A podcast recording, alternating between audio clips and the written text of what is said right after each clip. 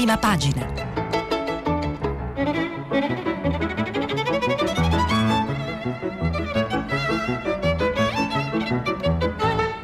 Questa settimana i giornali sono letti e commentati da Gianni Riotta, editorialista dei quotidiani La Repubblica e La Stampa. Per intervenire telefonate al numero verde 800 050 333. Sms WhatsApp anche vocali al numero 335 56 34 296. Buongiorno, buongiorno da Gianni Riotta. Qualche argomento si, contiene, si contende oggi le prime pagine eh, dei giornali. Ancora i cambiamenti sulla campagna vaccinale seguiti alla morte della diciottenne, tragica morte della diciottenne eh, Camilla Canepa a, a Genova dopo aver ricevuto una dose di vaccino e, e AstraZeneca, poi eh, il G7 con eh, i leader del mondo democratico che sono riuniti eh, in Cornovaglia. E la cosa interessante è che e, devono cercare una soluzione anche al problema dei vaccini, questa volta a livello eh, internazionale. La vittoria della nazionale italiana di Roberto Mancini sulla Turchia nella partita di esordio eh, dei campionati europei viene letta non solo e non tanto come fatto sportivo, ma soprattutto come evento finalmente prima delle Olimpiadi di quest'estate a Tokyo, come evento di ritorno alla normalità, c'è stato un pubblico pubblico all'Olimpico di Roma, insomma un ritorno alla normalità. E con questi temi centrali poi altri che vedremo e che sono interessanti anche nella cultura questo fine settimana e chi coglie un pochino il senso della giornata è l'avvenire, il quotidiano cattolico diretto da Marco Tarquinio che titola infatti un articolo di Enrico Negrotti e la ragazza morta in Liguria eh, Camilla Canepa, ve l'ho ricordato, soffriva di una malattia autoimmune e ora si indaga sui controlli. I vaccini si cambia, dice l'avvenire. AstraZeneca, il vaccino, sapete, discusso, controverso, e vaccino AstraZeneca verrà dato da ora in avanti solo a, sopra i 60 anni e sotto anche il richiamo sarà di un altro tipo. Che vuol dire quello che ci dice il collega Enrico Negrotti? Che se anche eh, eh, ha degli under 60 hanno avuto una prima dose di un certo eh, vaccino, per esempio appunto eh, eh, AstraZeneca, il richiamo potrebbe essere di un altro Pfizer o Moderna e via andare. Mezza Italia diventa bianca, cioè calano eh, le restrizioni in mezza Italia e da lunedì cadono le, restri- le restrizioni per 40 milioni di italiani, dice, eh, dice eh, l'avvenire e, e domani il giornale diretto da Stefano Feltri, io guardo spesso online ma adesso questo invece di carta, è quello più cauto, è quello più cauto sulla eh, paura verso AstraZeneca e dice infatti in un articolo mh, a tutta pagina, il giornale è composto da articoli a tutta pagina e, e grande formato, fe, vecchio formato, dice cosa dicono i dati, scrive eh, Stefano Feltri, altri il panico da AstraZeneca vince, si complica il piano vaccinale, non c'è alcuna evidenza, scrive il domani di Stefano Feltri, che ci siano pericoli per i giovani diversi da quelli considerati nei mesi scorsi, ma ora CTS, Comitato Tecnico Scientifico che consiglia il governo del Premier Mario Draghi e governo vogliono usare solo Pfizer e Moderna per chi è sotto i 60 anni. Quindi Feltri sul domani suggerisce cautela, cioè dice badate che non è vero che c'è questo grande eh, eh, pericolo da, da, da, AstraZeneca, anche se ovviamente la morte della ragazza Camilla è, una, uh, un, è, stato un campanello d'allarme per, per, eh, molti, per molti. Una grande firma del Corriere della Sera in apertura del giornale diretto da eh, Luciano Fontana, Fiorenza Sarzanini investe eh, la, eh, il tema e dice Camilla, Camilla appunto eh, Canepa, la ragazza di eh, Genova, morta dopo l'iniezione, soffriva di piastrinopenia, non lo aveva scritto sulla scheda per l'Open Day. Allora, questo è un elemento nuovo che apprendiamo oggi dai giornali e che ovviamente apre un altro eh, scenario sulla, uh, sulla, tragedia della ragazza eh, di Genova. Scrive, eh, scrivono Erika Della Casa, storica e corrispondente del Corriere della Sera eh, da, uh, da, da, Genova. Infatti il caso è avvenuto a Sestri Levante, la ridente località ligure. Genova, la diciottenne morta, soffriva di una patologia autoimmune al vaio dei pubblici ministeri. Adesso, sapete, poi in Italia giustamente c'è sempre un risvolto anche giudiziario, anche la cura ormonale che aveva iniziata quattro giorni dopo l'iniezione, la malattia di Camilla non indicata sulla scheda per il medico vaccinatore. E Toti, eh, Giovanni Toti, presidente della Liguria, è ex giornalista e, e dice in un'intervista a Virginia Piccolillo del eh, Corriere della Sera è un dolore immenso la scomparsa di Camilla, ma non iniziamo una caccia alle streghe, tutto era autorizzato e adesso naturalmente c'è il, il, il dibattito se questa malattia di cui eh, soffriva la povera eh, ragazza eh, scomparsa è stata o no un elemento nel, eh, di, nella sua, nella sua eh, tragedia e Fiorenza Sarsanini, sempre sul Corriere, spiega che cosa accadrà adesso, diventano un caso gli Open Day ai quali nessuno si era opposto, il timore è che ora anche 4 milioni di over 60 chiedono di cambiare. Tutte le seconde dosi da fare entro agosto, la corsa alle scorte per rimodulare il piano.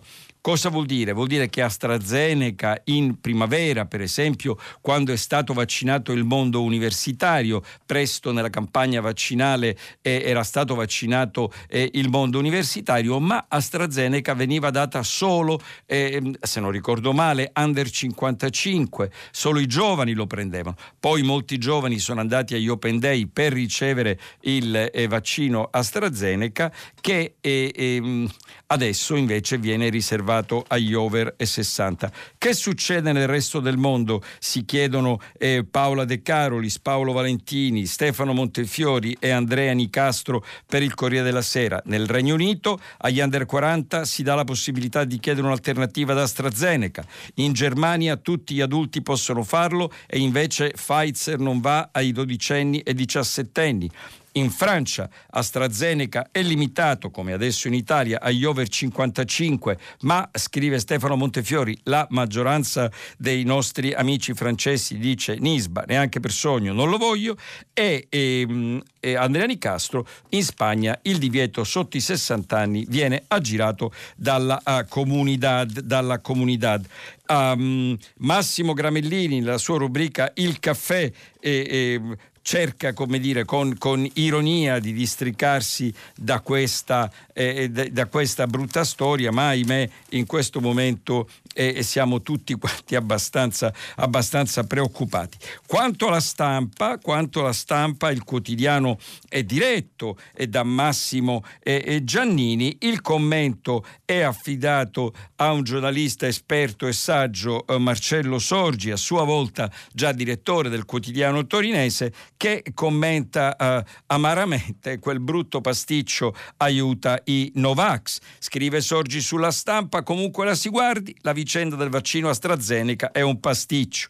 Anche dopo che è emerso che la ragazza morta a Genova, eh, la, la Camilla Canepa, dopo la somministrazione soffriva di una malattia autoimmune e non è servita a sciogliere la sofferta unità ritrovata tra il ministro Speranza e Locatelli. Quindi dice giustamente e, e, e Sorgi, stia, attenzione perché questo, queste incertezze poi eh, eh, aiutano, alla fine, aiutano alla fine lo schieramento no vax. Sul giornale interviene e, e la ex ministro e che è stata adesso assessore alla sanità in Lombardia, Letizia Moratti, con un'intervista. Sapete che la campagna vaccinale in Lombardia è partita con estremo ritardo rispetto alle altre, a lungo eh, la, la, regione chiave dell'economia italiana è stata fanalino di coda, relegata con le regioni più povere in fondo alla classifica, poi c'è stata eh, la rimonta eh, dopo l'arrivo della Letizia Moratti che adesso eh, eh, rivendica questo suo successo in un'intervista al giornale e dice Pfizer è niente open day, i giovani lombardi sono stati protetti. L'assessore alla sanità nell'intervista al giornale dice da noi AstraZeneca solo agli over 60, ma i nostri ragazzi vanno adesso vaccinati. In prima pagina, eh, prima dell'intervista, eh, eh, il giornale eh, titola Svolta sui vaccini, basta Zeneca, un gioco di parole invece che AstraZeneca Basta Zeneca e il Comitato Tecnico Scientifico blocca AstraZeneca per chi ha meno di 60 anni, scontro il governo regioni sulle responsabilità del caos.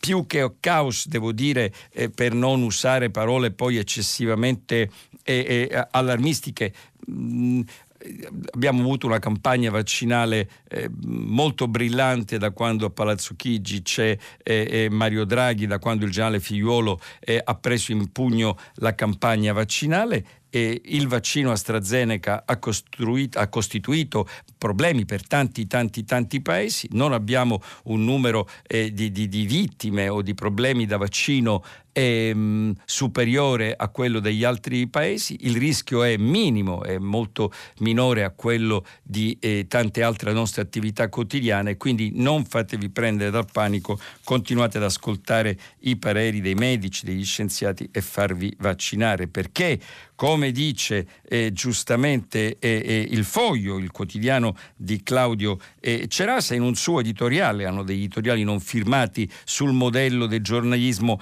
anglosassone, il titolo è Il costo collettivo del eh, negazionismo. L'identikit di chi non si vaccina coincide, scrive, con quello dell'elettore trampiano. L'amministrazione Biden vuole che per la festa nazionale, scrive il Foglio di Cerasa del 4 luglio, tra pochi giorni, il 70% degli americani abbia ricevuto almeno una dose di vaccino, al momento il 60%, ma continuano a esserci resistenze. Che cosa succede? Succede che molti anziani, soprattutto eh, delle zone più rurali negli Stati Uniti, non si, vogliono, non si vogliono vaccinare e questo, scrive il foglio, crea dei problemi. Ecco, non dobbiamo costruire questa bolla in Italia perché se costruiremo una bolla di resistenza al vaccino perché qualcuno sente un caso tragico ma isolato di una vittima e decide di non vaccinarsi, avremo una grande bolla di non vaccinati e in autunno l'epidemia ritornerà e rifermerà la nostra economia che come vedremo, che come vedremo, vi do adesso una peak preview, una peak preview. l'economia non va per adesso affatto male in Italia, borsa oltre metà delle quotate già oltre il pre-covid per ricavi e valori, scrive il quotidiano finanziario italiano, il sole 24 ore, ma adesso vedremo che succede. E il foglio in prima pagina ha un titolo, non, questi articoli non sono per lo più firmati tranne, quelle, tranne quelli delle rubriche, e dice sull'onda dell'emotività il caso AstraZeneca e la, stre- la strategia vaccinale che segue il sentiment. Il sentiment non è che hanno dimenticato la open o refuso come quelli che io vi ho denunciato attraendomi qualche piccolo rimprovero eh, dei miei colleghi, ma credetemi, eh, fare refusi in prima pagina sui giornali e comandare a un ristorante e c'è la ditata sul piatto, il, la pietanza sarà anche ottima, ma non mangiate lo stesso eh, di, buon, eh, di, buon, grado. E, e, sentiment in questo caso è, è, l'umore che si registra online, i colleghi del foglio eh, parlano del sentiment, cioè che umore si registra online. Nuovo cambio, ora a Z AstraZeneca per gli over 60 e Pfizer Moderna per i più giovani, ma così, teme il foglio, si incrina la fiducia nei vaccini.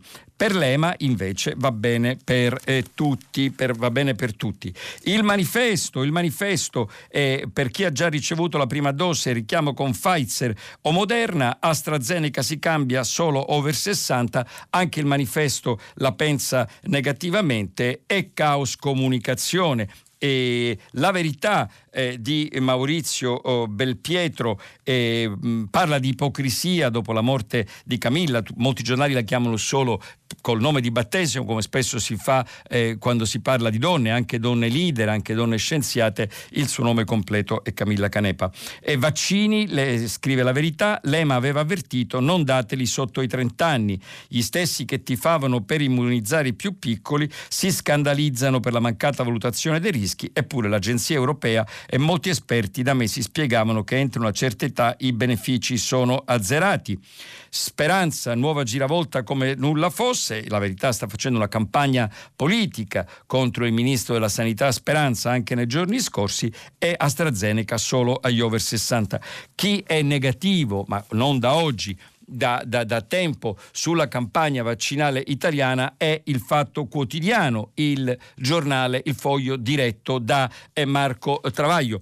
E, eh, essendo critico del eh, Premier Draghi ed essendo invece stato sostenitore di, eh, del governo Conte 1, Lega 5 Stelle, ma ancora di più del governo Conte 2, e, e Lega, scusatemi, e Partito Democratico e 5 Stelle, e Marco Travaglio usa, diciamo, investe adesso queste difficoltà della campagna vaccinale in un editoriale eh, del titolo Scuse e dimissioni che se la prende direttamente contro il generale Figliuolo che ha uh, avviato la la campagna uh, vaccinale dopo che il suo predecessore eh, eh, Arcuri aveva detto, aveva riconosciuto eh, eh, in una intervista proprio in una lettera che aveva spedito ai, ai miei studenti del, del, del, del sito eh, Z dell'Università Luis, io non ho un piano vaccinale, poi avrà rimbalzato ovviamente su tutti i giornali e dice e scrive eh, Marco Travaglio, nel disastro con scarica barile degli Open Day tutt'altro che imprevedibile, anzi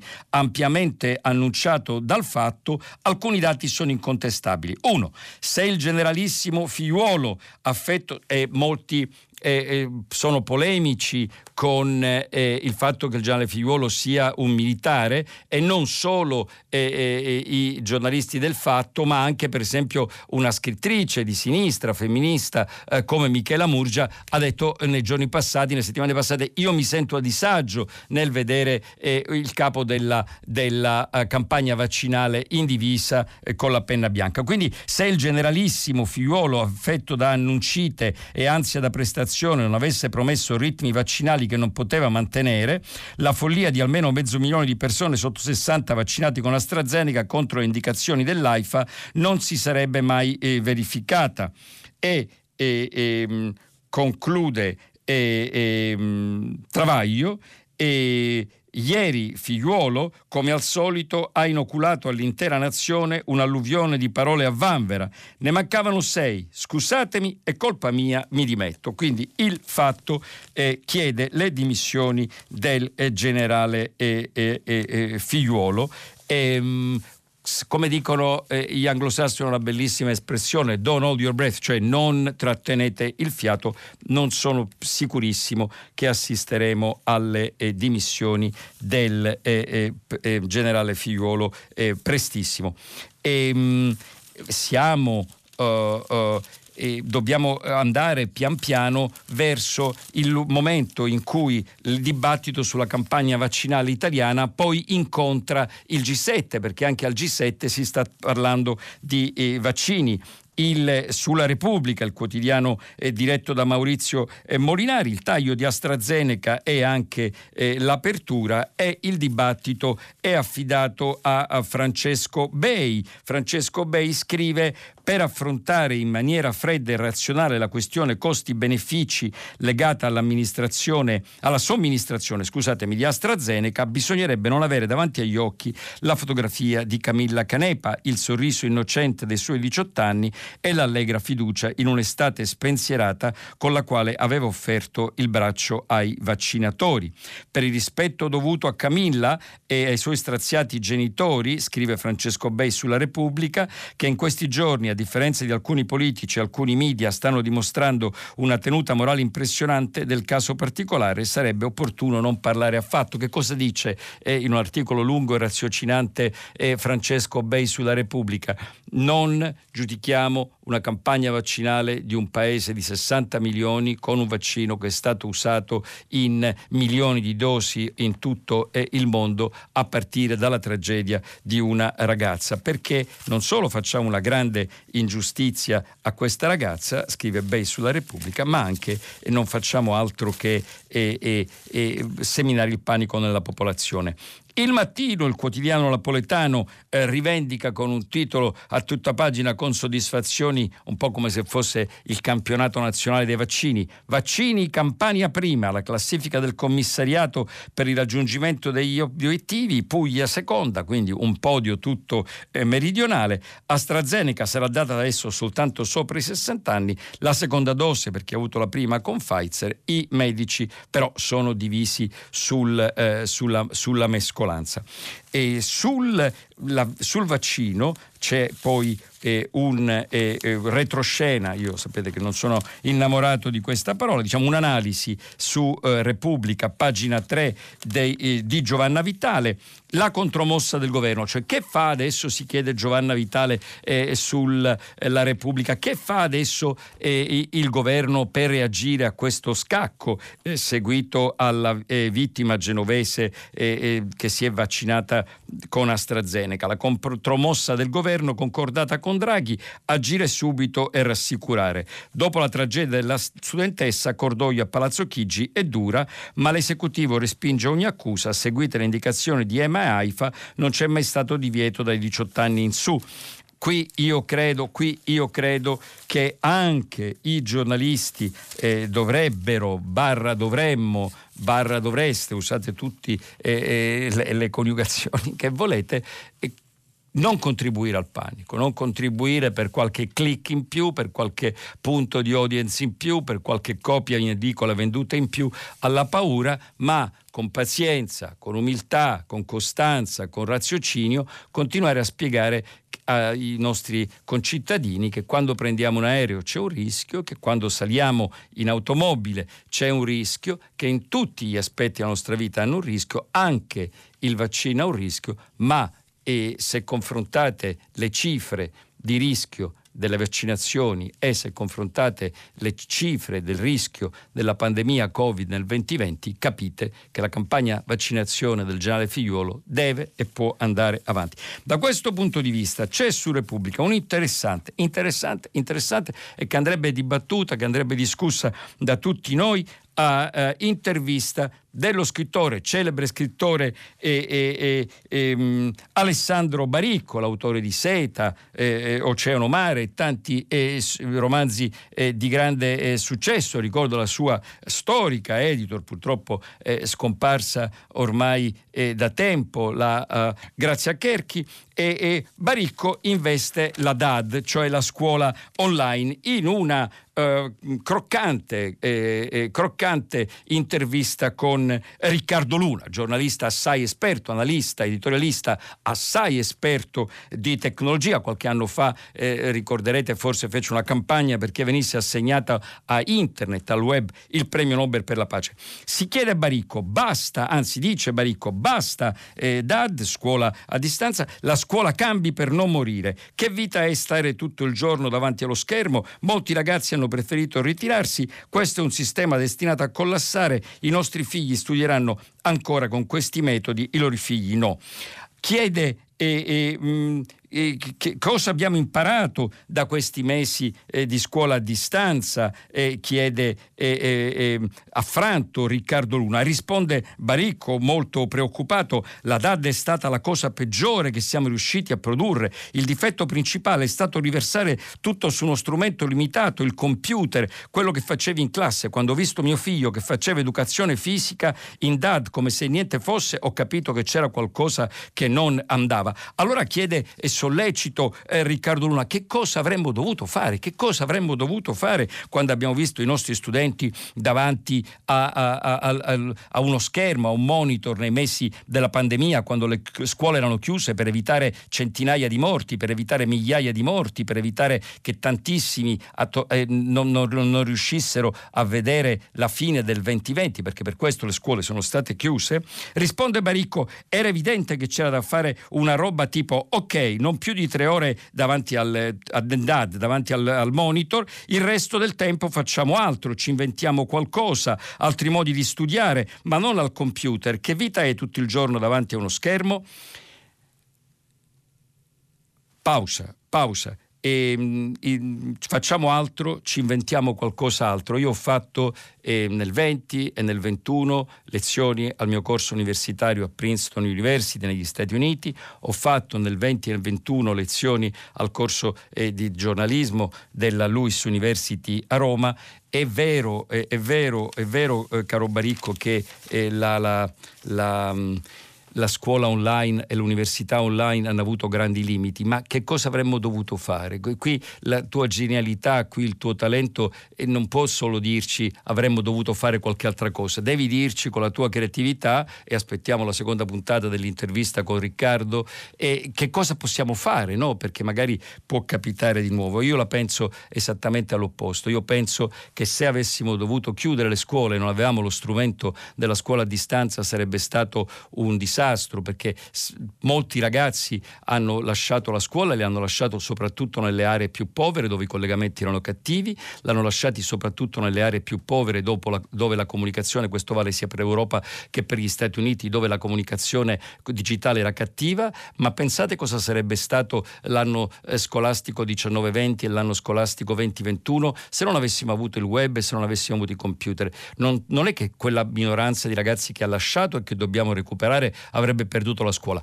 Tutti, tutte le ragazze e tutti i ragazzi avrebbero lasciato la, uh, la scuola. L'altro tema, l'altro tema appunto che eh, invece appassiona le prime pagine è il eh, G7 perché al G7 si parla nell'incontro del presidente americano democratico Joe Biden con gli europei, si parla anche eh, di, eh, di, vaccini.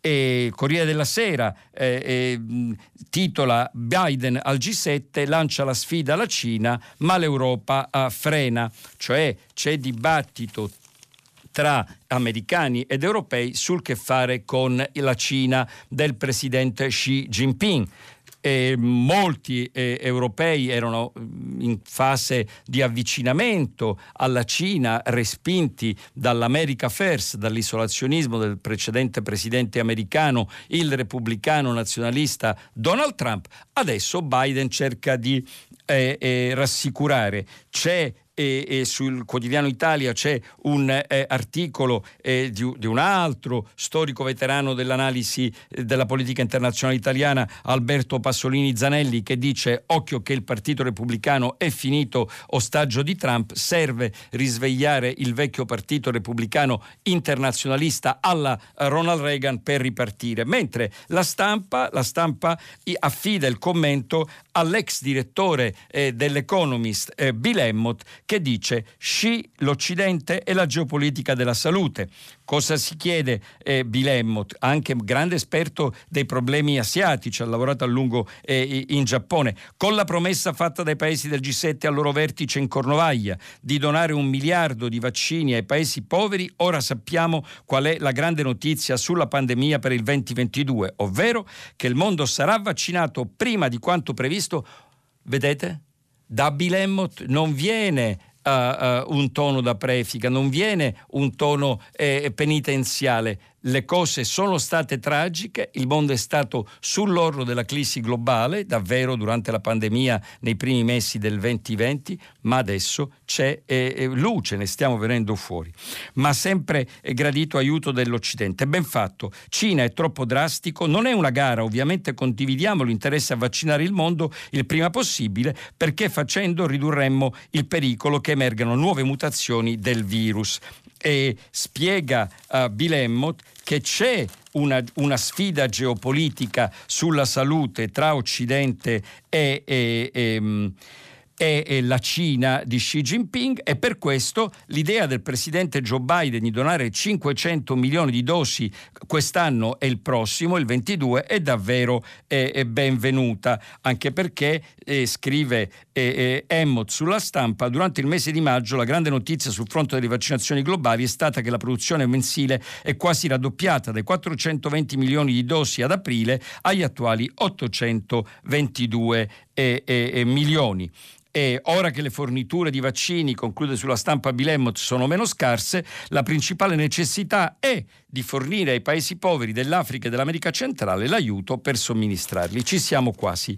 E, mh, due quotidiani, il manifesto e l'avvenire però ci mettono in guardia, badate che non stiamo facendo fretta abbastanza, badate che non stiamo facendo fretta abbastanza e incalzano sulla linea di Bilemmot fare più in fretta, fare più in fretta, fare più in fretta. Federico Fubini in un commento sul Corriere della Sera dice attenzione, occhio alla svolta verde agli alti affari, così siamo ormai legati alla Cina. Di che cosa si tratta? Grande svolta sui eh, pannelli fotovoltaici che sono eh, uno dei punti di forza, uno degli archi di volta della campagna eh, per un ambiente più pulito, per un'economia verde, molti però vengono eh, prodotti in Cina e molti vengono però prodotti in Cina in condizioni eh, disastrose proprio dalla minoranza oppressa degli uiguri in Xinjiang e, e, e musulmana. E quindi eh, Federico Fubini richiama meritoriamente il tema della uh, uh, diritti umani ed economia anche per quanto riguarda, per quanto riguarda eh, eh, l'ambiente. E c'è una polemica, la riprendono un pochino tutti i, i giornali, io qui la cito eh, dal Corriere della Sera con, scusatemi, Emanuele Buzzi, perché giusto nei giorni in cui eh, l'Occidente, il G7, cercava una nuova alleanza in Cornovaglia per rimettersi insieme dopo la diaspora causata dal presidente Trump davanti alla Cina, eh, il fondatore, il fondatore eh, del Movimento 5 Stelle, Beppe Grillo, è, è andato a visitare in ambasciata l'ambasciatore cinese in Italia e questo doveva essere dal, dal, su, da prima accompagnato anche dal nuovo leader designato dei 5 Stelle, l'ex eh, premier Conte 1 e Conte 2 Giuseppe Conte, alla fine eh, Conte ha compreso che eh, per il suo futuro politico andare a sfidare eh, tutti i leader del G7 riuniti per cercare una strategia occidentale comune contro la Cina, andare a sfidarli incontrando proprio eh, non solo e non tanto a, a, a ridosso della partita Italia-Turchia, ma soprattutto durante il G7 sul, sul che fa della Cina l'ambasciatore cinese, era eh, una sfida eh, molto così un pochino eh, puerile e quindi ha, ha, ha rinunciato. La stampa ha un'interessantissima eh, intervista ad uno dei massimi esperti di politica internazionale, il fondatore del think tank dell'Istituto eh, di ricerche Eurasia e del sito eh, G0, eh, Zero Media, il politologo eh, Ian Bremmer, che è intervistato da Francesco Semprini a, a New York e scrive Bruxelles e Berlino vedono nella Cina un'opportunità economica, molti paesi europei fanno business senza problemi e Bremer non ha dubbio. Biden non convincerà Merkel, l'Unione Europea non considera Pechino una minaccia. Vero, vero, però la Merkel non sarà più al comando eh, della Germania eh, nei prossimi mesi dopo le elezioni e, e, gli Stati Uniti speravano addirittura eh, che eh, eh uh, arrivassero i verdi che sono più filamericani per loro. Devo correre, devo correre perché troppi fatti, troppe questioni e, e arrivo alla pagina dei commenti di Repubblica dove um, la giornalista forse più esperta in questo momento che abbiamo sui problemi tedeschi è la Tonia Mastrobuoni e, e scrive un editoriale Merkel si allontana dalla Cina, l'ultima mossa di Angela, Tonia Mastrobuoni. Come vedete Bremmer sulla stampa dice eh, la Merkel è eh, comunque filo cinese, ostaggio dei, dei, dei, cinesi, io mi permetto di dubitare mio, di, di, de, della posizione del mio amico Bremmer e, e, e la Tonia Mastrobuoni eh, sembra pensarla come me spiega che e, e con la Cina il discorso diverso. A lungo la Merkel è stata sorda quando Pechino esercitava il soft power con l'Africa, i Balcani occidentali, eh, beh, mm, ma anche eh, con alcuni paesi europei. E, um, Merkel conclude eh, la um, Tonia Mastrobuoni eh, sulla Repubblica, ascoltate bene, Merkel conclude eh, Tonia Mastrobuoni eh, sulla Repubblica, ha già cominciato ad avvicinare le due sponde dell'Atlantico, quindi a lavorare perché eh, si riavvicinino eh, Stati Uniti ed Europa. Sul giornale, sul giornale Gian Michalessin eh, dice che è più schierato con Bremmer che con eh, Mastrobuoni e me. Cina e USA e ferri corti, la diplomazia fa flop, Pechino infuriata per le accuse sulle origini del Covid e i rapporti con eh, eh, eh Taiwan e vediamo se c'è ancora qualcosa che voglio leggervi su questo tema. E, mm, no, questo è abbastanza, è abbastanza, tutto. Vi ho detto eh, il Corriere della Sera, uno scenario di Pagnoncelli, leggete sempre i sondaggi di Nando Pagnoncelli eh, perché sono eh, quelli che poi alla lunga spesso si rivelano i più... Um, solidi, Ipsos, Corriere della Sera, e il 51% degli italiani per il blocco eh, dei licenziamenti, quindi l'Italia è spaccata sul blocco dei licenziamenti, male notizie per l'Italia, un paese che come ho detto nei giorni scorsi non cresce da una eh, generazione, non sono terribili perché il Sole 24 ore dice borse oltre metà delle quotate già oltre il pre-Covid per ricavi e valore e, e Draghi parla di forte picco della ripresa, ora vanno rafforzati gli investimenti. Questo è il eh, Sole 24 Ore, quotidiano di Confindustria diretto da Fabio Tamburini, però se qualcuno di voi fosse scettico, dice eh, certo ma questo è il giornale dell'industria del nord eccetera, sentite invece un giornale molto vicino ai lavoratori, molto vicino alle questioni sociali come l'avvenire eh, di Marco Tarquinio che dice il PIL, prodotto interno lordo 2021 vola verso il più 5% ma crescono i giovani inattivi. Piazza Affari, eh, scrive l'avvenire, in rialzo marzo oltre 25.700 punti. Il nostro dovere, parlano, parla il capo dei giovani imprenditori con Fapi all'avvenire, nostro, eh, Luca Dinolfi, il nostro dovere è ora innovare. Quindi non sono cattive le notizie, non sono cattive le notizie sulla, uh, sull'economia, sull'economia, italiana, però dobbiamo insieme al eh, Premier Draghi dobbiamo sfruttare questo momento, questo momento favorevole. Andiamo veloce, andiamo veloce sulle altre cose e gli altri titoli vi ho detto della uh, chiara, sonora vittoria dell'Italia eh, eh, di eh, Mancini eh, sulla Turchia che ha giocato una gagliardissima partita, gli italiani hanno vinto, vanno avanti, molti giornali hanno visto in questo evento una riapertura, una speranza e quindi hanno, non hanno parlato solo di sport, non tanto di sport, ma soprattutto di eh, società. Andiamo a scorrere gli altri titoli della mazzetta, sino a che gli amici le amiche della regia non mi danno una bacchettata virtuale dall'altra dall'altra parte del vetro e quindi vanno avanti. E, mh, io non sono mai stato, non sono mai stato un grande fan eh, della diffusione di verbali, intercettazioni, quando eh, il movimento populista negli anni scorsi, da destra, da centro, da sinistra, dai 5 Stelle lo ha fatto, ho sempre eh, cercato di frenarlo perché non fanno mai, eh, non fanno mai piacere. Devo leggervi però eh, eh, la mazzetta dei giornali e quindi taci, parliamo d'altro, Ciro ed amici i nastri in caserma, intercettati in sala d'attesa dei carabinieri, la madre sei uno stupido.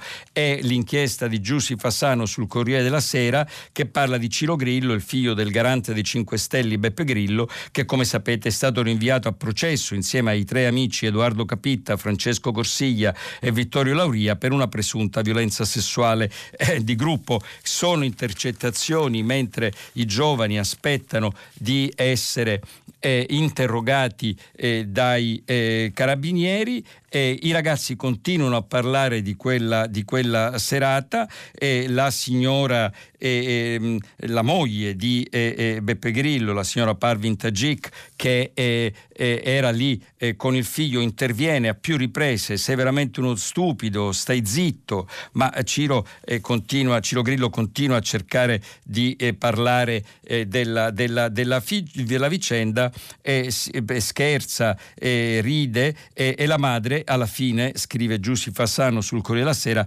taglia corto, sei un deficiente, non ho parole, siete tre bambini, non, eh, non capite.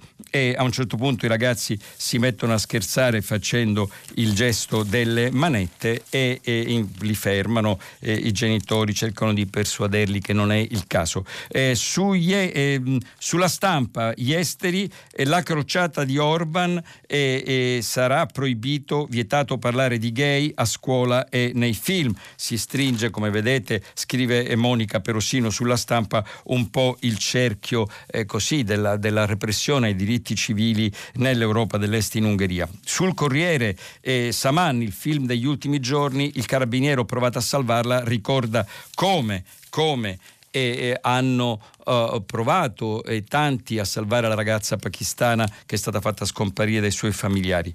Eh, il Messaggero, il quotidiano Messaggero, il Messaggero ha spesso, il quotidiano romano ha spesso un'apertura diversa dagli altri per distinguersi, questo è positivo. Leggi Lumaca, eh, scossa di Draghi, l'invito ai ministeri, un terzo dei decreti attuativi arretrati da smaltire in due mesi, per le partite IVA slitta a dopo l'estate il pagamento delle tasse previste per giugno.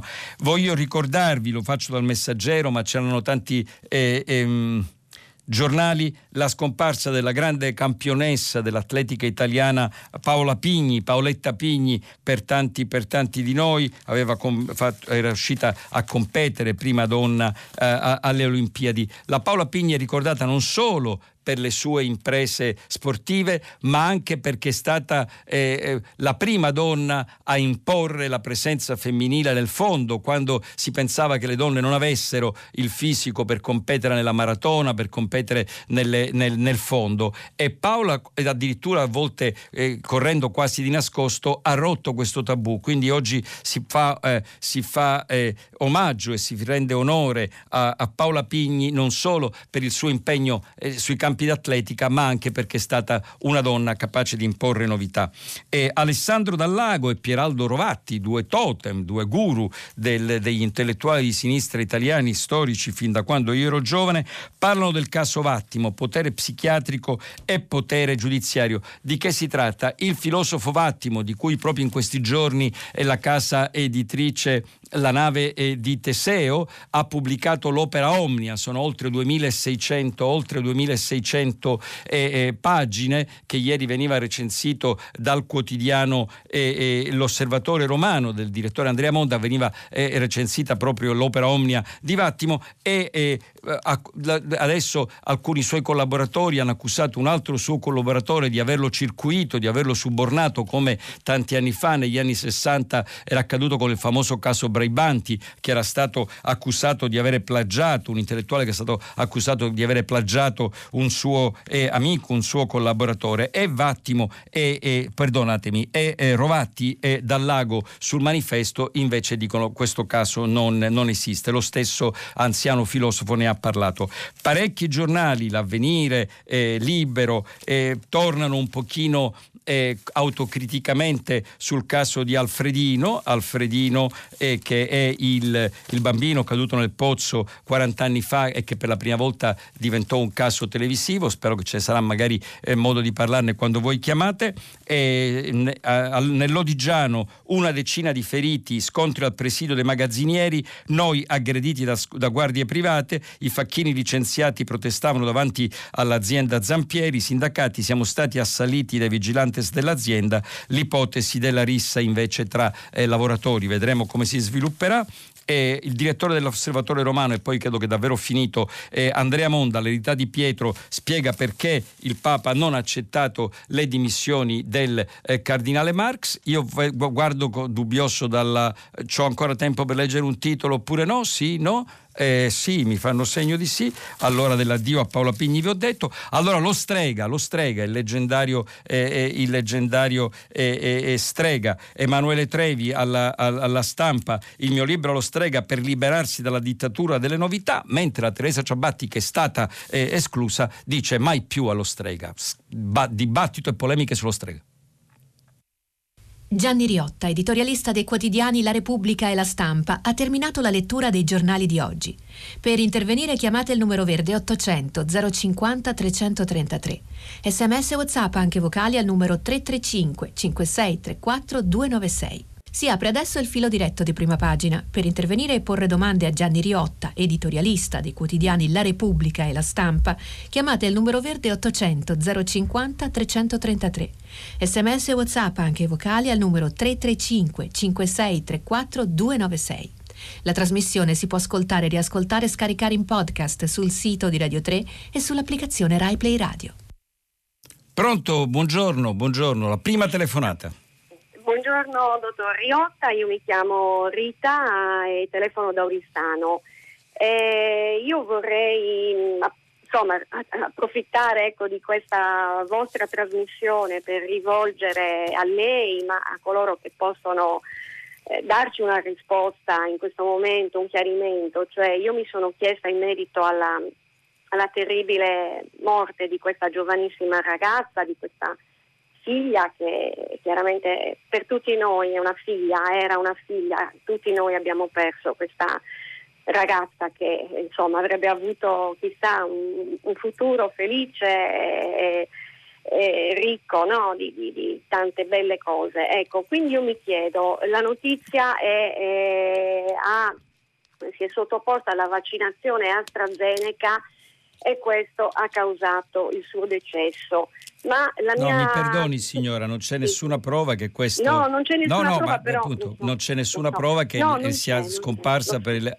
Dopo, no. veda, i latini avevano una bellissima frase, eh, post hoc ergo non propter hoc, cioè sì. il fatto che una cosa accada dopo un'altra cosa non vuol dire che la, quella cosa precedente ne è la causa. Noi abbiamo per adesso i due fatti, lei si è sottoposta alla vaccinazione, sì. poi è scomparsa, tragicamente adesso stiamo cercando esatto. di capire se c'è un legame, se no anche esatto. noi diffondiamo la mia, domanda, la mia domanda infatti è semplicemente questa, eh, se eh, il vaccino invece fosse stato Pfizer, sarebbe morta, sarebbe potuta morire ugualmente? Ecco, questa è la, la domanda che io rivolgo grazie, signora, grazie. a chi può rispondere. Ecco, grazie, ecco. Ehm, e la signora Rita da Oristano, eh, eh, da Oristano ehm, ci, pone, eh, una, ci fa una domanda e che mi riporta, eh, signora Rita, ai, ai, miei tempi lontani quando io studiavo filosofia della scienza da ragazzo ed è proprio uno dei problemi della filosofia della scienza, dell'epistemologia. Cos, come vengono concatenati i fatti? Come vengono concatenati i fatti? Bene, naturalmente non abbiamo controprova, signora eh, Rita, non sappiamo e non possiamo agire in modo controfattuale. Se le avessero fatto Pfizer sarebbe morta, non lo sappiamo. Dobbiamo adesso aspettare che eh, eh, le ricerche continuino e Camilla, eh, molti ascoltatori, parecchi ascoltatori e li ringrazio, mi hanno detto eh, Canepa anziché Canepa, io ho usato entrambe eh, le, le pronunce, pare che quella giusta sia Canepa e, ehm, però la, la, tragedia ovviamente non cambia, dobbiamo capire che cosa è successo, al tempo stesso dobbiamo continuare a, a, andare avanti in una campagna vaccinale che non è che è priva di rischi, ma i cui rischi sono statisticamente, epidemiologicamente assai inferiori a quelli di lasciare la uh, pandemia del Covid-19 distruggere, distruggere le nostre eh, comunità. Ricordate per favore i camion dell'esercito italiano carichi di salme che venivano avviate a essere cremate senza che neppure i genitori, i parenti, i figli potessero essere presenti ai funerali. Ricordate che cos'era l'Italia della primavera 2020, quando si moriva da soli, si veniva seppelliti da soli e passavano mesi e mesi prima che eh, le famiglie potessero avere l'urna con le ceneri. La tragedia di Camilla è una tragedia che, come ha detto benissimo la signora, ognuno di noi sente in famiglia e sente eh, vicina e certamente i familiari e tutti e i genitori e tutti i familiari di Camilla devono sentire che la comunità italiana è stretta attorno, però per favore ricordatevi anche che cosa fosse l'Italia con i, le, le, i funerali eh, deserti e l'esercito che seppelliva i morti in eh, silenzio. Eh, Grazia da Imola mi scrive che eh, Travaglio non è stato a prescindere a favore di Conte, lei una lettrice del fatto, lo considera un giornalista veramente libero e dice che eh, Travaglio ha spesso criticato l'ex presidente e il Movimento 5 Stelle. Grazie Imola e grazie, e grazie da Imola e poi mandaci eh, eh, queste, eh, queste, critiche così avremo modo eh, di leggerlo. Ugo da Savona è lapidario, lapidario al 335 563 4296 e dice ma che cosa vogliono? Fare la guerra alla Cina? Il problema è un altro come si dice a Roma visto che sei così lapidario eh, Ugo da Savona. Il problema è se è la Cina che vuole fare la guerra a noi e se guardi come la Cina si è riarmata nei eh, ultimi dieci dieci anni non aveva una marina, non aveva mai avuto eh, eh una uh, marina dall'ammiraglio eh, He che aveva, attra- era arrivato sino al, al Golfo Persico eh, secoli e secoli fa, poi non avevano mai avuto una marina d'alto mare, adesso ce l'hanno anche con portaerei, quindi attento Ugo, non è tanto se noi vogliamo fare la guerra alla Cina, è se la guerra vuole fare la Cina a te. Va bene, pronto? Il prossimo. Pronto. Sì, pronto, buongiorno. Buongiorno. Mi chiamo Marta Maddalone, chiamo da San Lucido, Calabria. Marta, eh, grazie, anche perché mi fa un piacere che tantissime donne avete chiamato in questi giorni, è stato un, un, un filo diretto davvero entusiasmante con gli uomini a rilass in, in minoranza. Beh, allora sono contenta. Io invece ho aspettato di chiamare lei perché mi sembrava che forse la sua conduzione poteva essere lo spazio per dirle quello che sto per proporle. Allora, io eh, riflettevo che siamo di fronte alla terza ondata di cattiva informazione. Eh, io pensavo che forse qualcosa avessimo imparato, ma evidentemente no. Di fronte ai fatti appena accaduti eh, ci siamo ricascati con le scarpe. Eh, io, mh, mm, per praticare la sintesi le propongo un'ipotesi di lavoro per quei begli inserti del, dei giornali, gli inserti culturali, di affrontare tre parole che non sono sole, cuore e amore, bensì informazione, divulgazione e scienza. Eh, Rai 3 Radio 3 eh, ha dimostrato come nella divulgazione scientifica per le scienze dure siamo messi benissimo, no? mentre per quelle che, che, chiamano molli siamo come il linguaggio che io pratico, io sono una glottologa, una linguista generale, siamo prima ancora dell'inizio evidentemente, perché al di là delle varie rubriche che si occupano di parole, di petaloso, di scendere il cane, del genere femminile o maschile dei nomi, non mi sembra che il dibattito voli molto alto. E invece qui il problema apparentemente visti i risultati nefandi, è che la gente non sa come si organizza un discorso, non capisce che le informazioni hanno pesi diversi, quindi ci sono le cose che vanno dette e quelle che possono essere dette. E questo non collide con il fatto di informare, cioè abbiamo un, una grande confusione in testa, per esempio la relatività dei concetti, la scienza non ti dirà mai è così o non è così. Però le, le domande come quelle dell'ascoltatrice che mi ha preceduto dimostrano che ingenuamente ci siamo abituati a una semplificazione eh, che, che non è linguistica è una semplificazione di pensiero. Io sono tra quelli in minoranza, io sono contenta quando sono in minoranza, che pensano che non è che si parla male perché eh, che si pensa male perché si parla male, come diceva Nanni Moretti, è il contrario, noi pensiamo male e poi di fatto finiamo per parlare male. Quindi eh, la mia proposta è proprio questa. Mm, lei diceva le, l'umanesimo, le scienze umanistiche, sì, il linguaggio è ancora questo sconosciuto.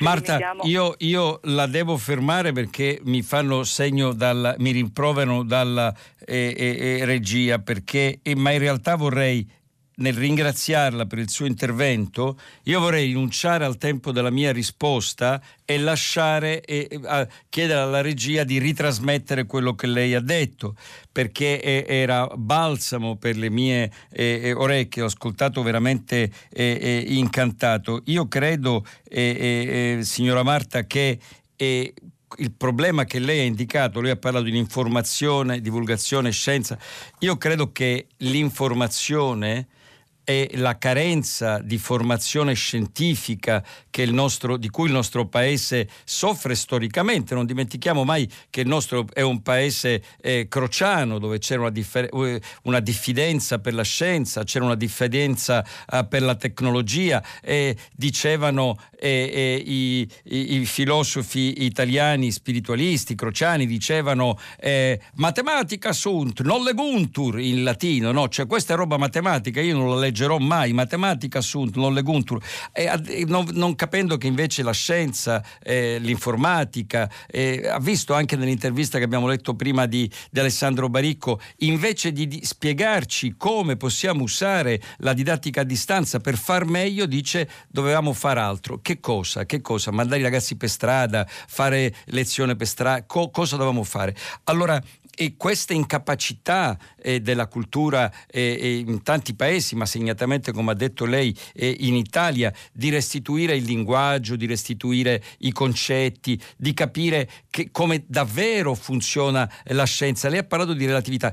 Io ho sentito dire, ah, ma gli scienziati sono, eh, eh, dibattono tra loro. Bene, il calcolo matematico, no? che è stato è l'incubo di tanti studenti, no? In, per me almeno è stato l'incubo quando ho fatto l'esame eh, di analisi matematica, per me è stato un, un, grande incubo, forse l'incubo scolastico maggiore. All'inizio del, del dibattito eh, sul, sull'analisi matematica, sul calcolo infinitesimale, c'è il dibattito tra Leibniz e Newton, no? e che eh, veniva pubblicato anche dai, dai nostri, dai nostri eh, critici, dai nostri editori tanti tanti anni fa. E la fisica fisica quantistica eh, ha polemizzato con eh, Einstein. Einstein irrideva, non solo polemizzava, ma irrideva la fisica dei quanti. Vi ricordate la famosa battuta di Einstein, il padre della relatività? Dio non gioca ai dadi e invece adesso la fisica statistica sembra mostrarci che Dio veramente gioca ai dati. La scienza è discussione, la scienza è dibattito, la scienza è litigio, la scienza è confronto.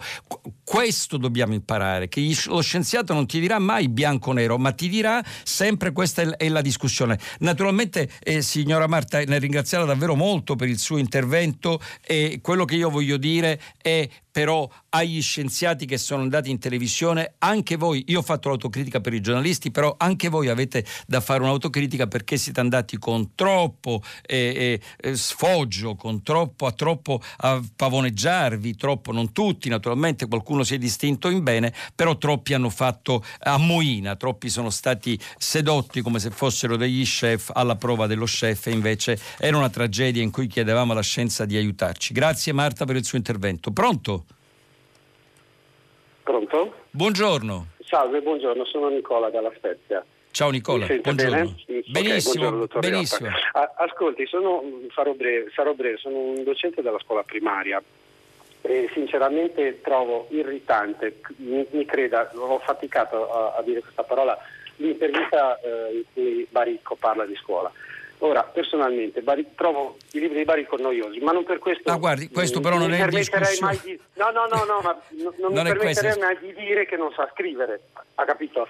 Nel senso, eh, in questi mesi lunghissimi in cui i nostri ragazzi, i nostri bambini hanno dovuto sopportare lunghi, lunghi giorni a casa, eh, si è detto di tutto sulla scuola, ma nessuno che abbia mai spiegato che cos'è la DAD. Ci si scaglia contro la DAD immaginando che la DAD sia una trasmissione eh, asettica di informazioni da un computer a un ragazzo, una ragazza, a un bambino o una bambina. Eh, c'è molto di più. Io ho fatto decine di ore di corsi di formazione ai miei colleghi sulla digitale nella didattica.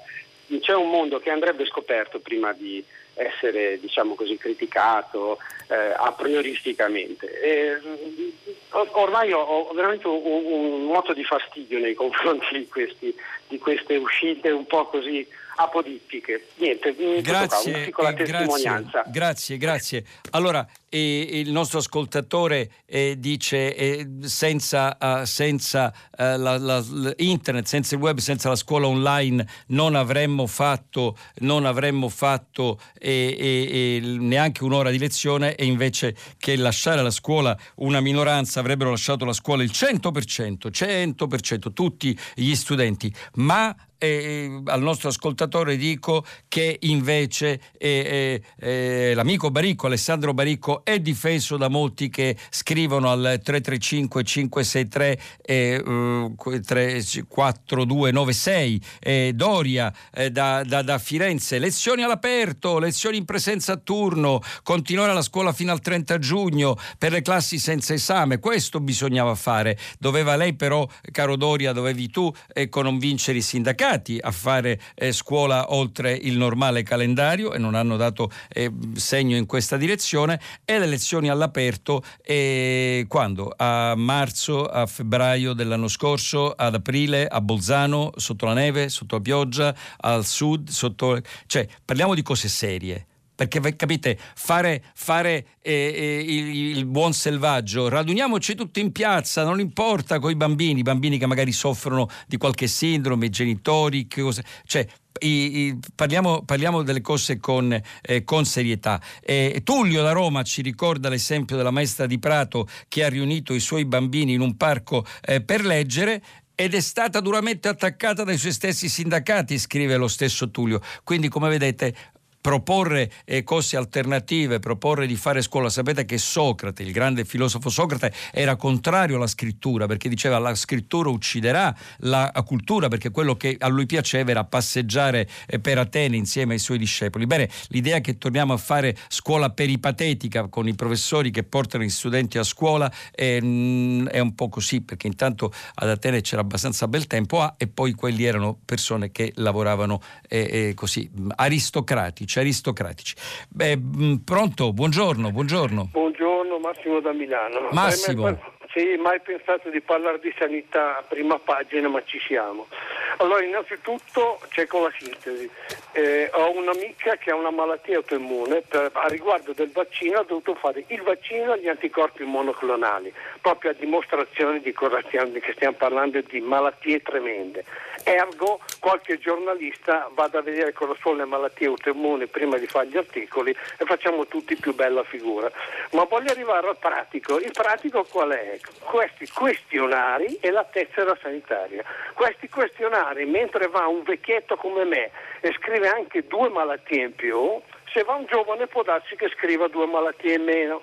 Lei mi dice sì, però la responsabilità, eccetera, eccetera, va bene pigliamo un altro supporto. Il supporto qual è? La tessera sanitaria, perché nella tessera sanitaria elettronica c'è tutto il nostro fascicolo sanitario e, e dovrebbe essere pure aggiornato, perché una malattia di quel genere lì come cose che ho io escono al primo posto e guardi che chi fa i vaccini va a vedere anche la tessera sanitaria. Io, la, io la, ringrazio, io la ringrazio uh, uh, uh, eh, Massimo eh, perché ha aperto un tema che è enorme sul quale potremmo parlare per ore e ore ed ore, ne abbiamo parlato giorno...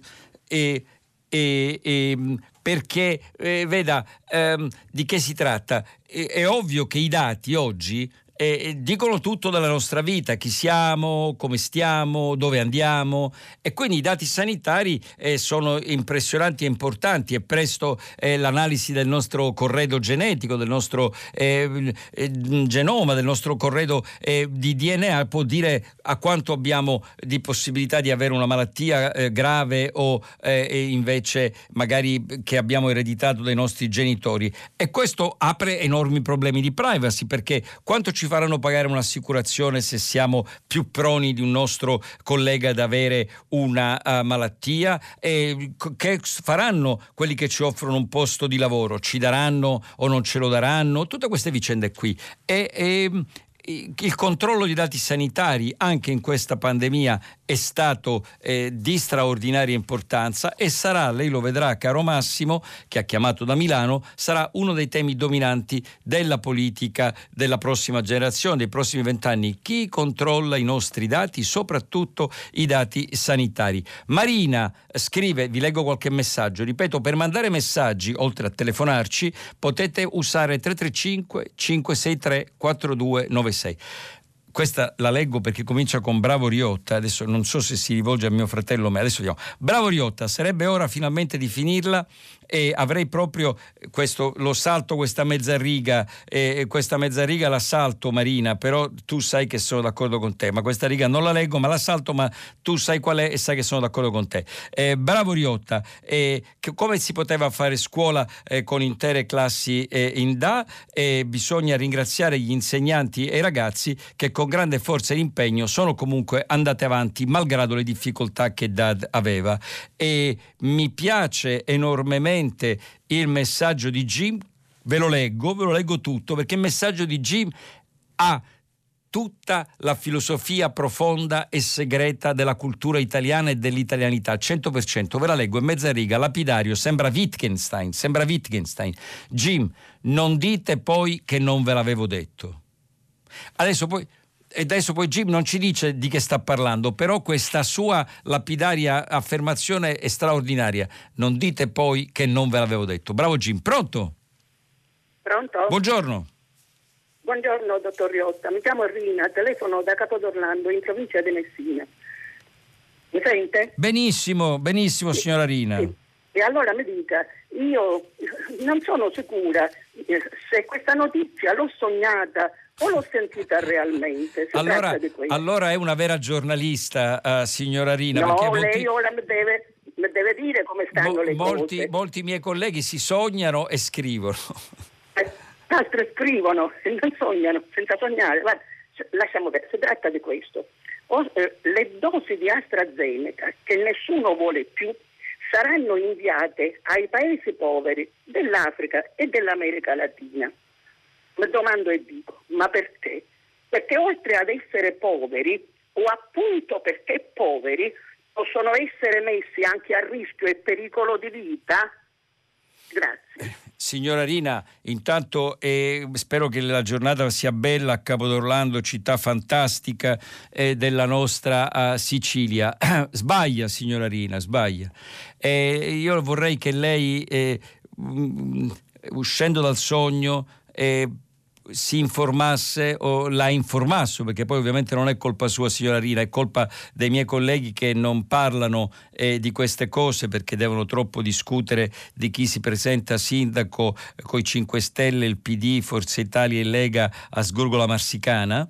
E mh, mm, ridente e bellissimo mm, luogo del nostro paese, Brasile, Covid-19, India, Covid-19 migliaia, decine di migliaia di morti, intere comunità distrutte, signora Rina, eh, favelas svuotate, villaggi rurali totalmente depressi e derelitti in India. E, la pandemia eh, noi adesso l'abbiamo messa eh, nell'angolo, no, signora Rina, perché ci apprestiamo a fare un po' di vacanza, abbiamo il pass vaccinale, stiamo discutendo a che ora la movida deve riprendere. Ho sentito l'altra sera un dibattito eh, di un signore che spiegava perché è un reato le, le, discoteche, come le discoteche devono riaprire a tutti i costi, se no eh, non, eh, la, la, l'avvenire dei nostri figli non può andare avanti. Abbiamo visto che belle cose eh, che accadono. Bene, ma in quei paesi, signora Rina, in Brasile, in India, lo 0,0008, lo 0,0001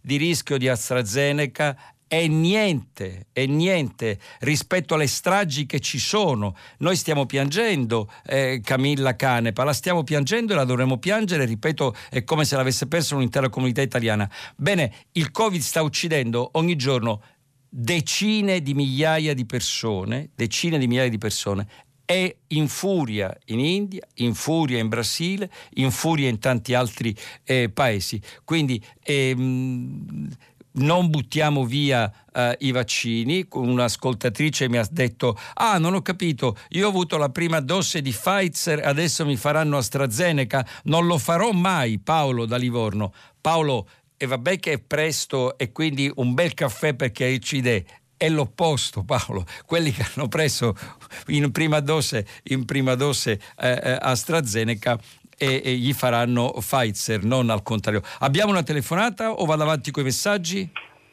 No, buongiorno. Buongiorno. Sono Valentina e chiamo da Cagliari. Buongiorno Valentina. Allora, mh, mm, per quanto riguarda i vaccini, eh, volevo ricordare che intanto non sono approvati ma sono solo autorizzati perché mancano i dati di efficacia e di sicurezza che verranno resi noti e comunque si confermeranno solo nel 2023. Per questo motivo dire e iniziare a paventare eh, il ritorno di un'epidemia, di una quarta ondata a causa di chi non si vaccinerà, penso che sia um, un'affermazione scorretta, oltre che ovviamente mette gli uni contro gli altri. Questa è una cosa grave a mio parere. Eh, poi tra l'altro non si parla di cure, lei mi sta dicendo che ci sono state tantissime. E quali sono le cure del Covid, signora? Allora, Ce me le dica lei, me le racconti lei. No, io la faccio continuare, ma capisce, lei sta diffondendo disinformazione che contribuisce a no, creare nuovi vittime del nostro paese. Siete voi che non io la lascio dei temi Io sono io, signora. Io sono, non siamo noi, io, sono, io rappresento a stento me stesso. Quindi adesso la ringrazio, ha fatto il suo punto, la signora Valentina da Cagliari è una disinformatrice, è una delle persone che diffonde notizie false Noi abbiamo un'organizzazione che si chiama European Digital Media Observatory che è stata organizzata dall'Unione Europea che immagino che la signora eh, considererà un'altra delle grandi eh, centrali eh, che eh, diffonde l'epidemia perché così Bill Gates ci mette un chip per controllarci dentro eh, la spalla. E purtroppo signora veda il lavoro che stiamo facendo eh, con eh, la RAI, con eh, Team, con eh, Luis, contro la disinformazione, con altri partner, Tor Vergata, l'Università di Tor Vergata, affronta proprio temi come questi qui. Allora le racconto solo questo, signora uh, uh, Valentina, so benissimo che non la convincerò perché studio da molti anni le persone che diffondono disinformazione e so che non la convincerò, però mi ascolti ugualmente, mi ascoltano anche gli altri amici e le altre amiche. Negli Stati Uniti uno studio, una ricerca prova che chi si sintonizzava nei mesi duri della pandemia uh, nei canali che come lei negano il Covid è morto di più eh, di chi si titolizzava su canali che invece dibattevano fonti autorizzate. Quindi la disinformazione uccide. Abbiamo parlato eh, di eh, eh Camilla eh, Canepa. La disinformazione uccide e questo è un male da estirpare. Grazie, grazie. Pronto? Pronto, buongiorno, sono Francesca da buongiorno, Roma. Francesca. Buongiorno, noi ci eravamo già sentiti, io mi sto battendo insieme a tantissime altre associazioni per difendere il pino a Roma. Eh, il pino è a rischio di estinzione per abbattimenti indiscriminati, potature dannose e per l'attacco della tumaiella, questo parassita terribile che sta attaccato l'80% dei, dei, dei pini a Roma. Eh, per questo oggi ci vediamo tutti quanti a Via, Valle, via, della, via Valle delle Canene, angolo Porta Capena e volevo invitare tutti quanti una bella giornata, volevo invitare tutti vicino alle terme di Caracalla alle 11 per chiedere all'amministrazione di fermare questi abbattimenti rendendo ehm, obbligatoria delle perizie che siano di stabilità e non solo visive, chiedendo di fermare queste potature estreme che danneggiano e portano alla morte il pino, perché il pino è l'unico albero che non vuole potature, mentre viene ridotto a, da pino a ombrello a pino a pennello, come dico io. E, e soprattutto chiediamo uno stanziamento economico, chiediamo dei fondi per combattere la tumaiella. La tumaiella è questo parassita che li sta uccidendo, li sta soffocando. Eh, ci vuole soltanto un'iniezione, l'endoterapia. È una cura facile, molto economica, perché costa 10 volte meno che l'abbattimento. Quindi non si capisce perché non vengano stanziati i fondi per eh, salvare il pino. Noi veramente siamo... Signora, io penso che lei abbia fatto il suo punto, io la ringrazio moltissimo. Eh, non sa quanto io, io, sono esperto di poche cose, ma non sa quanto sia esperto eh, di, questa, uh, di, questa, vicenda perché vivo in una zona uh, di Roma Nord dove ci sono moltissimi pini, eh, con un piccolo giardino dove è venuto giù un eh, gigantesco pino eh, distruggendo oh, la cancellata dove vivo e le parecchie macchine vicine, per fortuna non di giorno, e, e ovviamente c'è una grande discussione tra tutti gli amici e tutti i residenti su che fare eh, dei pini. Eh, molti per esempio pensi che non hanno eh, la parabola perché questi pini sono talmente meravigliosi, talmente giganteschi che impediscono eh, l'arrivo eh, del, eh, dei, de, de, de, de, grandi te- stazioni televisive. E la signora ha detto molto bene, bisogna fare manutenzione perché ovviamente nessuno vuole, come è capitato qualche volta, che ci siano vittime quando un albero malato e non curato viene, viene, viene giù per il, per il maltempo, alcuni si possono anche stabilizzare, poi visto proprio ci sono pini che vengono stabilizzati anche legandoli tra loro in modo che resistano meglio eh, al vento. E il suo tema, signora, le, in bocca al lupo per la sua manifestazione, ci sono adesso le elezioni a Roma, abbiamo parlato di Raggio, abbiamo parlato di Gualtieri, abbiamo parlato eh, di Calenda che ci sorride eh, da, tutti, da tutti gli autobus. Questo è un tema da porre agli aspiranti sindaci e ovviamente Michetti Giolitti, ovviamente il nuovo, il nuovo, candidato insieme alla signora Mattone e alla dottoressa Mattone. E, e questo è un tema da porre ai candidati a sindaco di Roma, perché poi eh, Roma ha al di là dei pini eh, anche nel senso il problema di manutenzione, perché oltre ai pini alberi ci sono anche tanti pini, nel senso di diminutivo di Giuseppe, che non sanno dove buttare eh, la uh, spazzatura, che non sanno dove eh, trovare eh, un autobus e quindi Roma va a cambiata, dobbiamo fare la buona manutenzione, la buona vita per i pini e anche per tutti noi eh, cittadini della città uh, eterna. Abbiamo una telefonata in arrivo, pronto? Buongiorno. Pronto, buongiorno. Buongiorno. Buongiorno, sono Francesco, telefono dalla provincia di Viterbo. E volevo ricordare che oggi c'è una manifestazione. La, la, la provincia di Viterbo dove, Francesco? È Civitella d'Agliano, è un paese. Bene. Che oggi c'è a Roma una manifestazione che partirà eh, alle 15.30 eh, per ricordare i dieci anni del referendum sull'acqua pubblica e nucleare che ormai è stato ampiamente disatteso e di cui si aspetta la realizzazione, cioè quella, la realizzazione di quella indicazione, cioè fuori l'acqua dai profitti. In realtà in questi dieci anni, invece che accelerare un processo di ripubblicizzazione, si è andati assolutamente in senso contrario.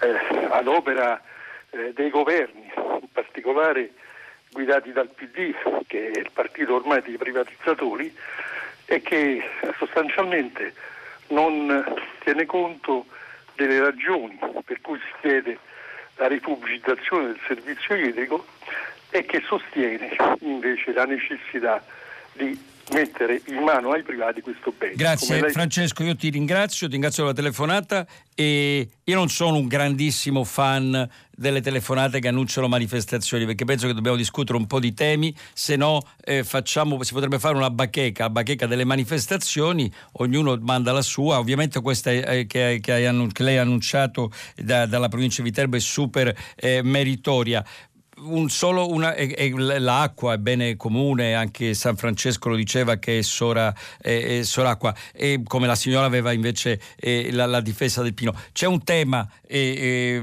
eh, Francesco, però e a, a, io ho l'impressione che nel Partito Democratico oggi non sia così, eh, le privatizzazioni non siano così di grande moda perché gli amici come eh, Provenzano, come Felice e anche il nuovo segretario eh, Enrico Letta col tipo di eh, eh, politiche che, di cui che ha discusso, io non li vedo più biechi privatizzatori come erano un tempo. Quindi adesso vediamo dove va, dove va il Partito Democratico nei prossimi mesi. Noi abbiamo ancora una telefonata, vediamo, pronto? Se è una manifestazione, niente. Una... Pronto?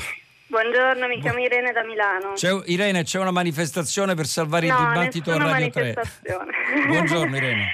Buongiorno, no, volevo solo offrire un punto di vista sulla didattica a distanza. Prego. Eh, il mio punto di vista da insegnante della scuola secondaria che eh, ha sofferto la DAD perché è stato un periodo veramente faticoso per tutti, è che noi abbiamo dato fondo alla nostra fantasia per poter eh, portare avanti la didattica. Brava Irene. Eh, il punto di vista di Baricco, francamente, mi sembra un po' il punto di vista di chi dice alla protezione civile dovevate inventarvi qualcosa di meglio anziché eh, il, l'alloggio di emergenza per i terremotati. Cioè, eh, siamo in emergenza, abbiamo affrontato l'emergenza con tutta la. Cosa insegna, Irene, cosa insegna lei? Io insegno matematica e scienze. E poi appunto, e matematica e scienze, mi permetta di, di, non di interrompere o interloquire, professoressa, ovviamente poi se uno insegna magari storia o lettere o può, può, è più facile arricchire, poi matematica lei deve fare matematica, cioè non è che si eh, può... Sì. Bene, come, come, cosa ha fatto? Come ha... Come ha Com- Ma io eh, ho intanto ho studiato, ho cercato di capire quali fossero gli strumenti a disposizione e ne abbiamo avuti veramente di straordinari. E abbiamo inventato dei giochi, abbiamo messo insieme dei moduli, li abbiamo fatti lavorare a squadre, a gruppi, ehm, veramente ho fatto anche lezioni noiosissime, ho fatto lezioni in cui ho chiuso la lezione e ho pensato santo cielo questa non può essere scuola e questo lo devo ammettere, ma eh, penso di aver con gli strumenti che avevo davvero dato fondo alla mia creatività e sono convinta del fatto che l'abbiamo fatto moltissimi, moltissimi colleghi. Eh, grazie, è, grazie, Irene, grazie Irene, grazie Irene. E allora Irene, um, io ho fatto Irene um, due anni due anni, due anni accademici di, di, um, a distanza. Il primo a Princeton non potevo neanche fare no, lezioni in diretta, dovevo f- registrare dei video e mandarli. Ehm, uh, quest'anno almeno li ho visti in faccia, ma non li ho mai incontrati. Quelli in Luis un po' li ho incontrati, un po' fatti a distanza. Io penso che gli insegnanti abbiano fatto un, qualcosa di eroico e ripeto, eh, penso questo, se avessimo chiuso, come sarebbe capitato senza eh, eh la didattica a distanza, senza il web, senza, eh, eh, se avessimo chiuso totalmente le scuole, sarebbe stata una tragedia assai eh, maggiore. Mio padre mi raccontava eh, che cosa è successo durante la guerra, quando le scuole eh, venivano chiuse, quando le università venivano chiuse e come poi dopo la guerra c'erano grandi eh, azzeramenti, grandi aggiustamenti, lauree a, a, aggiustate o perdute, maturità eh, aggiustate o perdute. Quindi semmai noi dobbiamo fare un passo avanti in questo senso, semmai io raccoglierei eh, la sfida di Alessandro Baricco in questo modo, non dire è stata una disgrazia, bisognava fare qualcosa d'altro, perché questo è, è, è, non è stata una disgrazia, è stata una cura, una disgrazia, però lavorare sul che fare qualcosa d'altro, io credo che possiamo, ci possiamo ragionare. Molto dibattito, molto dibattito e, e, e, e sì, adesso vado eh, con quest'ultima veloce, ci sono eh, tantissimi che ovviamente dicono che io sono l'eroe perché ho, fatto, ho, ho, fermato la disinformazione della signora, ci sono tantissimi che dicono che io sono un criminale di guerra perché ho fermato la, finalmente la rottura della censura, io ho fatto il mio dovere, ho soltanto detto di no alla disinformazione che uccide, chi mi, sente, chi mi trova eroe sbaglia e chi mi trova criminale sbaglia altrettanto. Un'ultima telefonata credo, pronto, buongiorno. Buongiorno. Buongiorno. Mi chiamo Tina, chiamo da Roma. Volevo ricordare a tutti che oggi, 12 giugno del 42, è il compleanno di Anna Frank. Avrebbe compiuto, se fosse vissuta, oggi 92 anni.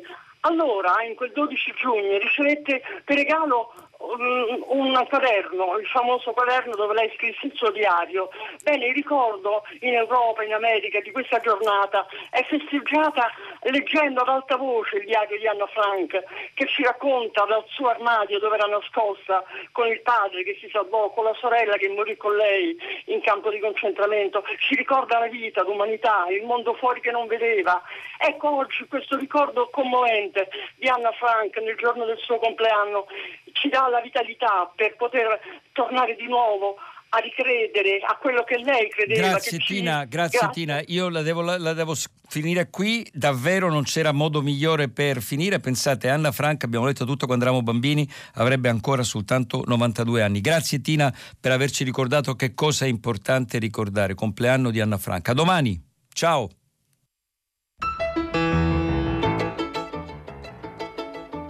Gianni Riotta, editorialista dei quotidiani La Repubblica e La Stampa, ha letto e commentato i giornali di oggi.